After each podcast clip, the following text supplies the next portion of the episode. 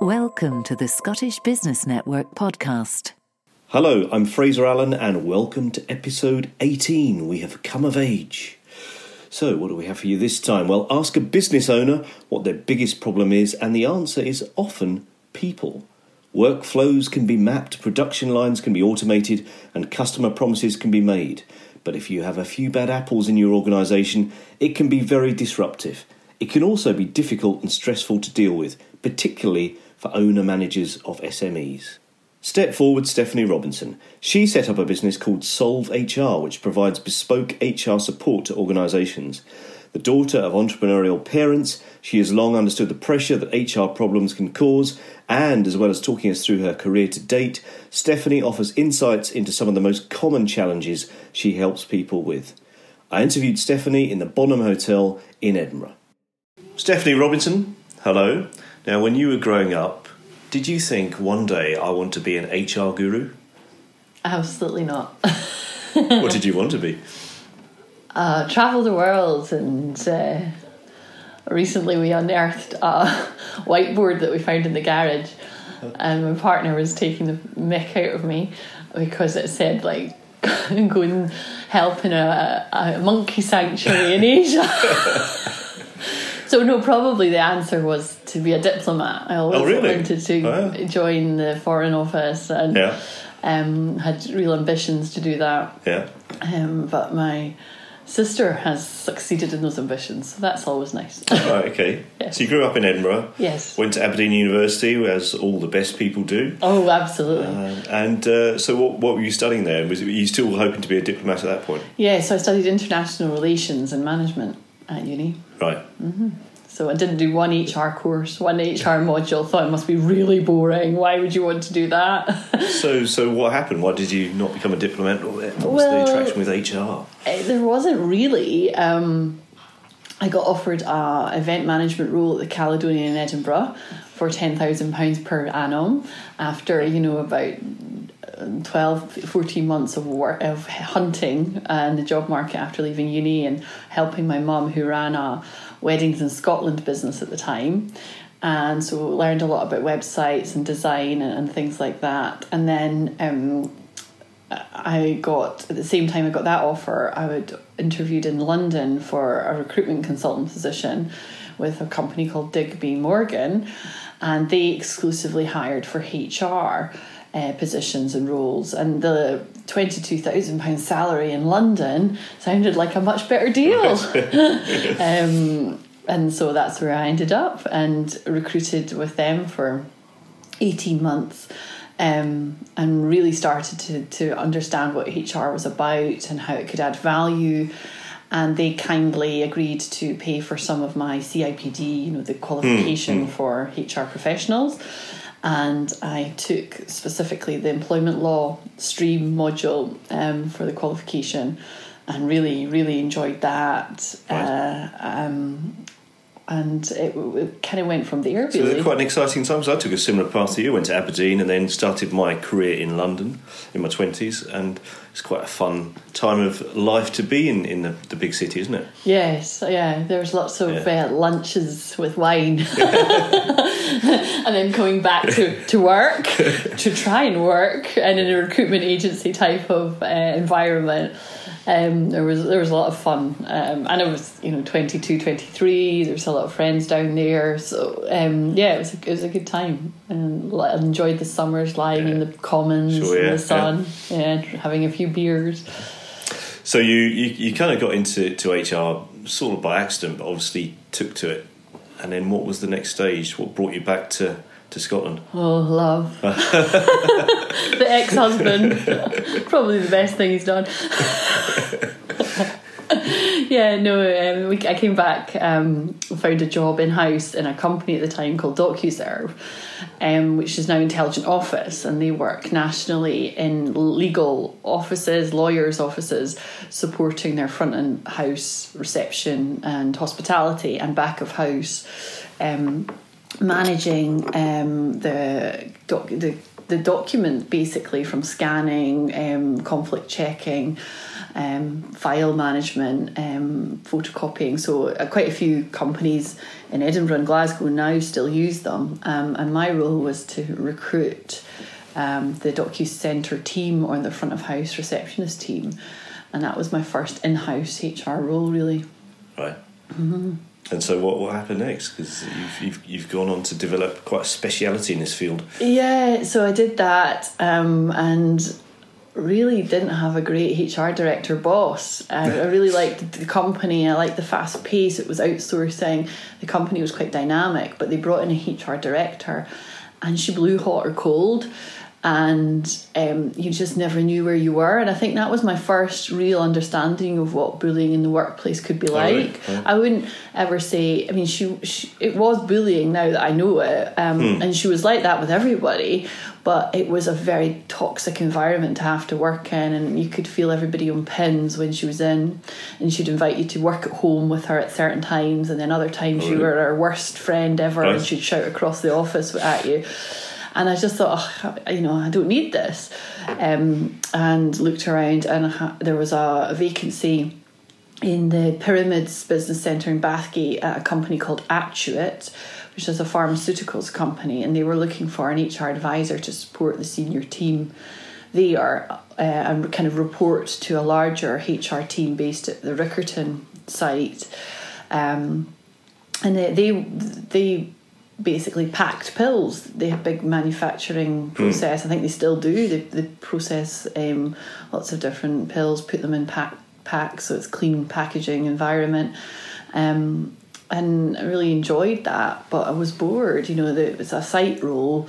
So once I'd done all the filing and if there was no disciplinaries going on, I was just like, right, where's the next challenge? And I'd managed to do my dissertation for the PhD in H R whilst sitting in role Monday to Friday.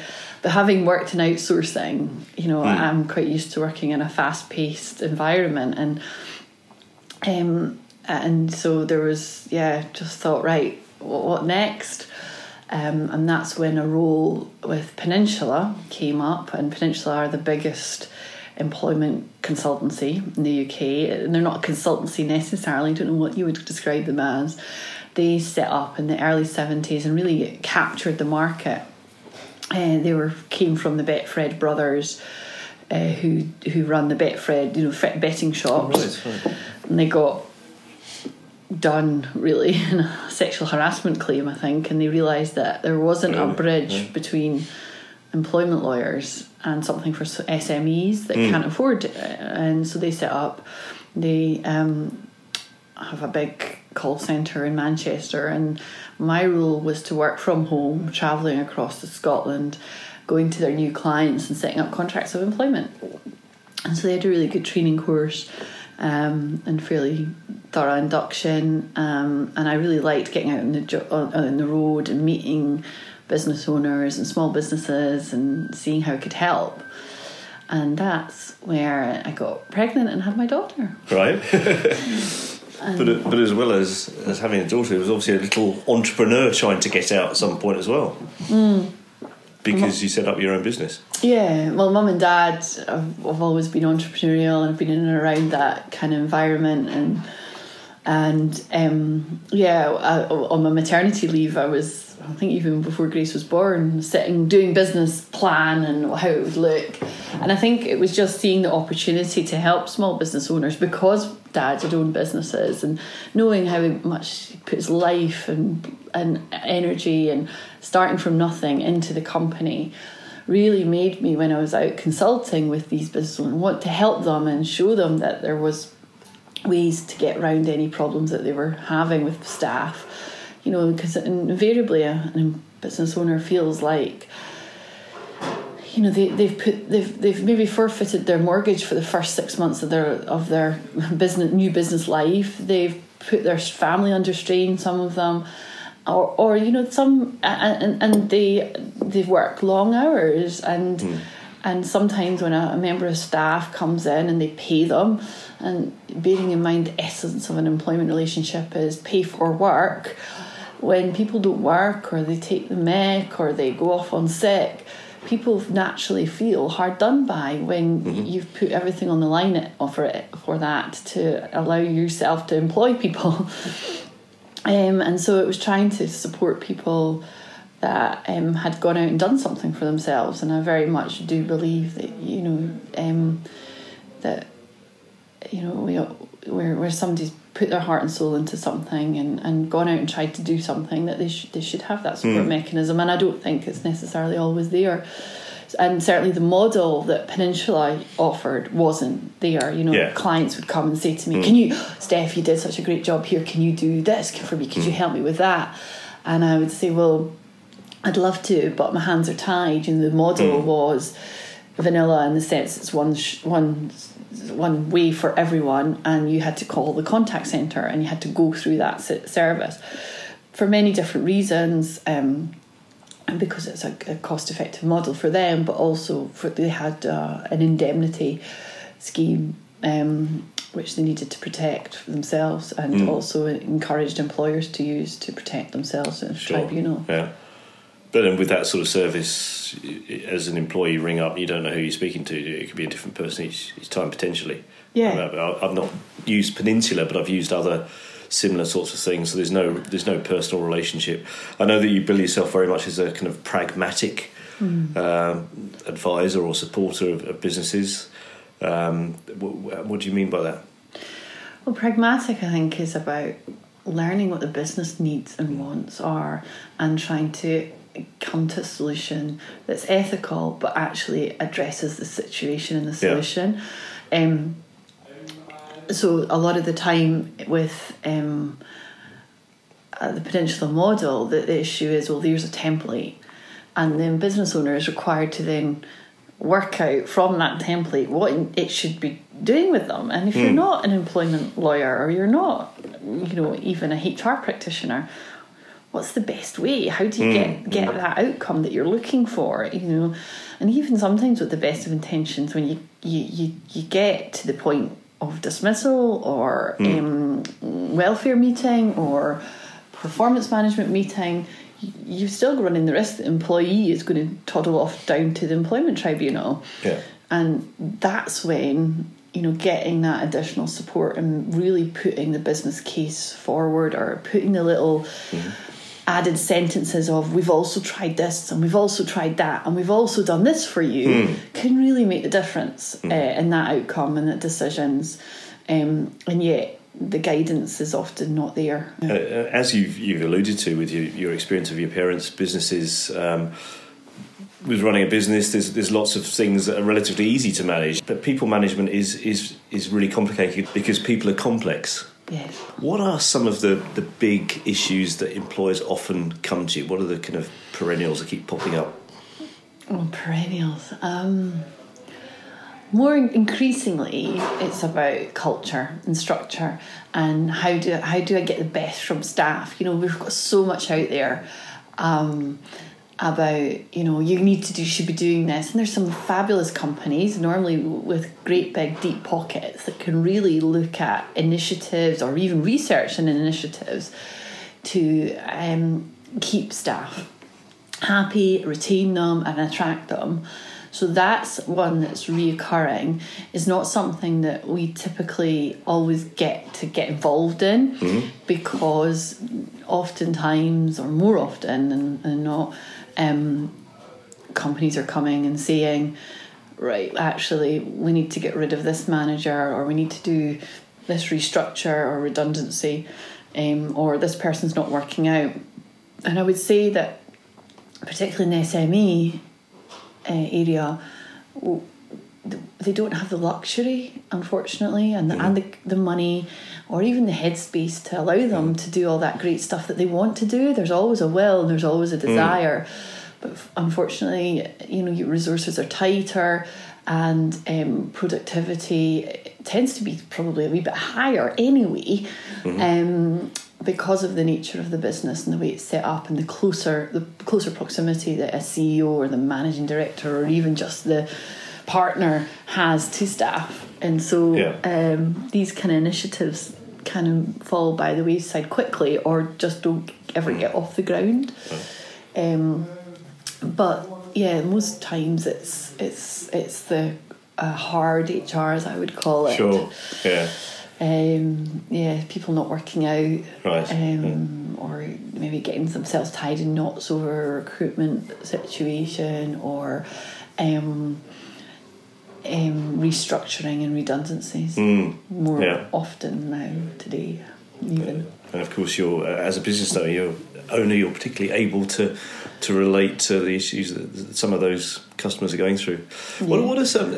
Do you are there any particular common mistakes that you think business owners make when it comes to uh, thinking about H R, or you know how they, they create their own, how they manage H R internally?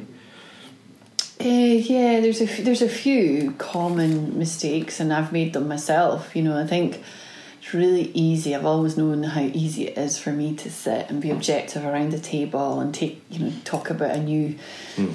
situation and see it really objectively, but when it's yourself and mm-hmm. when you're a business owner, you know these are people you trust, you you want to encourage, you you want to build a relationship with, and in that process it becomes harder to be impartial. And you know things, it's like a relationship, it's like a mm. marriage, isn't yeah. it it's, everything starts off rosy with the best of intentions, and then little things creep up, don't they? Like we were talking about that earlier, you know, like not changing the toilet roll, or not putting the or- fresh orange juice back in the fridge, or um, it's the same in the workplace. Mm. You know, mm.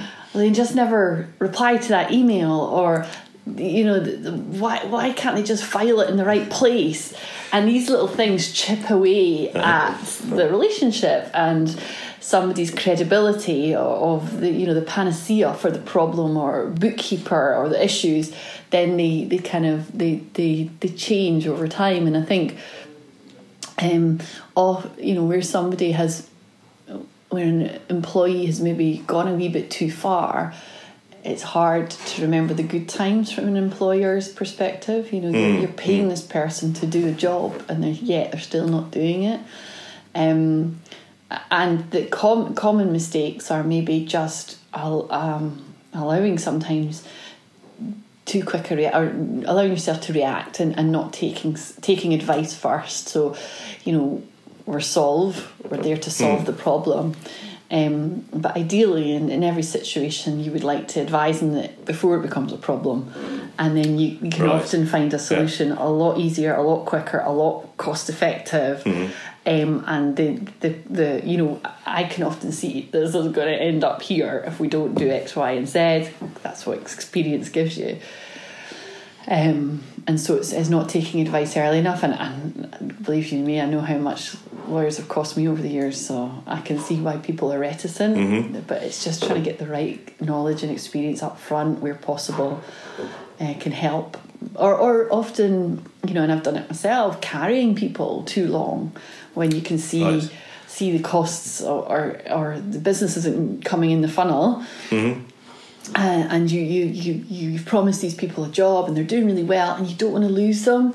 Yes. But at the end of the day, it's business, and you've got to make the books, you know, balance and yeah. stay in the black. And that's sometimes a lot of the common mistakes businesses make, and, and they come mm. to you a wee bit too late, and you're then trying to do consultations for redundancy and look at redundancy costs, and by then, you know, somebody's had another year's service, so it's another five hundred twenty-five pounds today uh, that they're then paying, and that costs people money, and mm. that's that's a shame. And but that's because we're trying to do well, we're trying to turn the business round, we're not trying to make redundancies. Sometimes the hardest thing, and I've done it myself, is to just you know stop and say, if I continue down this route, sure, yeah, it's going to be harder. Yeah, of course. Yeah. So I mean, Solve is, is obviously is, it's all about helping employers uh, manage those those situations. But you've had rather a, a clever initiative as well now to look at it from the other side, and you've launched a, a kind of complementary business, which is to help employees who find themselves faced with H R problems. Can you tell us a bit about that? Yeah, so it's uh, it's yeah, it's very different um, kind of app um, that came from a lot of we we got, and I've had over my career, a lot of inquiries Um, can you help, you know, Steve with this? Can you help Jane? She's going through this at work. Um, and we launched a web chat on our website, and there was loads of, you know, employees coming and saying, can you help me with this? Yep. And, you know, you invariably had to point them to Citizens Advice or A C A S. And I, I did have a bit of an epiphany moment where I was like, eh, there must be something else we can do here. Um, and it was just an itch I had to scratch. I was like, oh, and you know, the more you think about it, the more excited you get and the more options you have, and you could do this and you could do that. And, you know, the the blueprint for how it would look, how it looks and how it looks now are completely different, of course.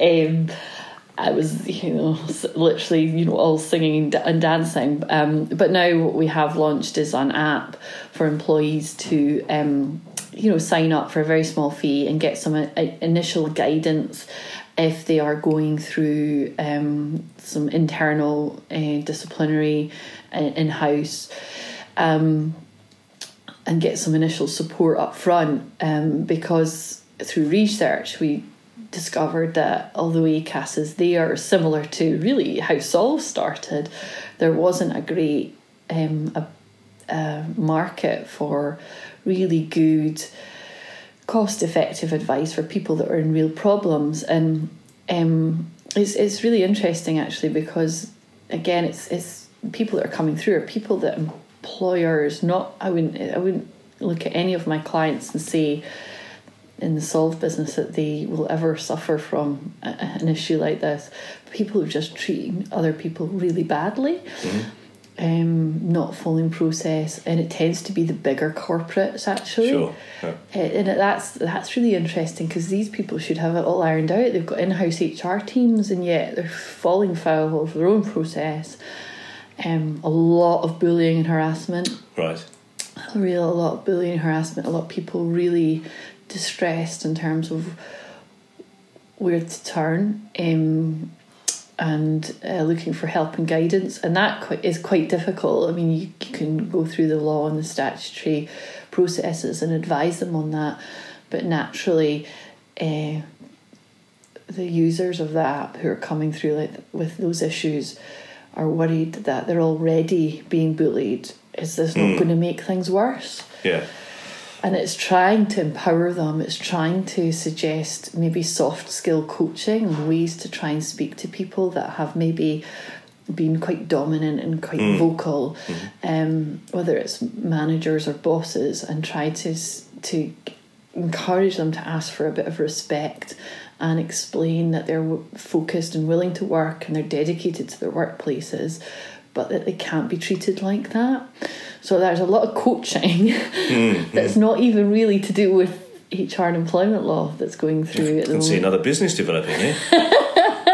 Oh, no. Um, but, yeah, it's... Uh, do you think it's going to be a, a big issue? Because now people are much more willing to come forward, I, I think, uh, if they feel they're being badly treated in the workplace than they would have been, you know, twenty years ago, when there was all, all kinds of dodgy things going on that, that people never really revealed. Yeah, I think... I think obviously the, the tribunals' fees that have been reversed, um, and I think they will. The government got that wrong, and actually think there should be a fee, a very small fee, which is not disadvantaging, you know, women, as it was mm. de- determined, um, as a as a kind of almost check and balance to the applicant, mm. because I do believe there are people there. And I've seen it in the health and safety claims that just use it as an opportunity. Oh, they're opportunistic. Right. They're going to take their employer, come hell or high water, no matter how well they were mm. treated, how well they were paid, to an employment tribunal.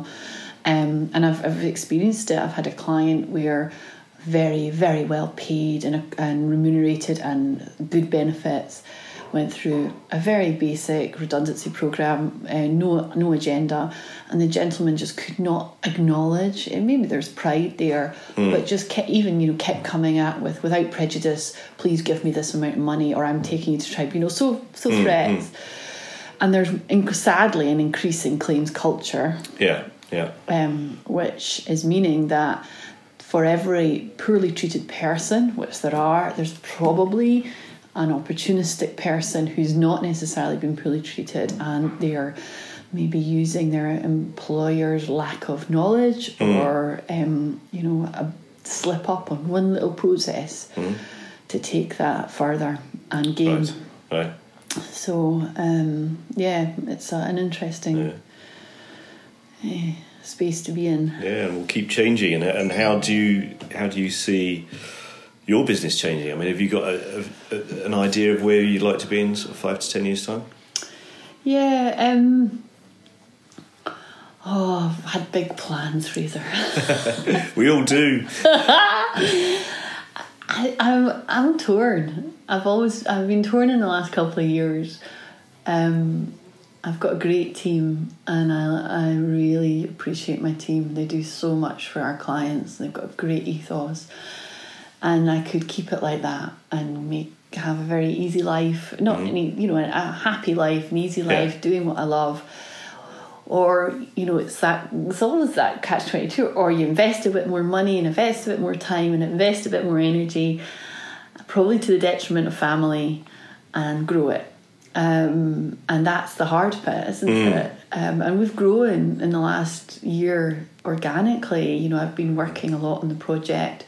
We get a great referral, um, and, you know, we get a lot of distressed purchases as well.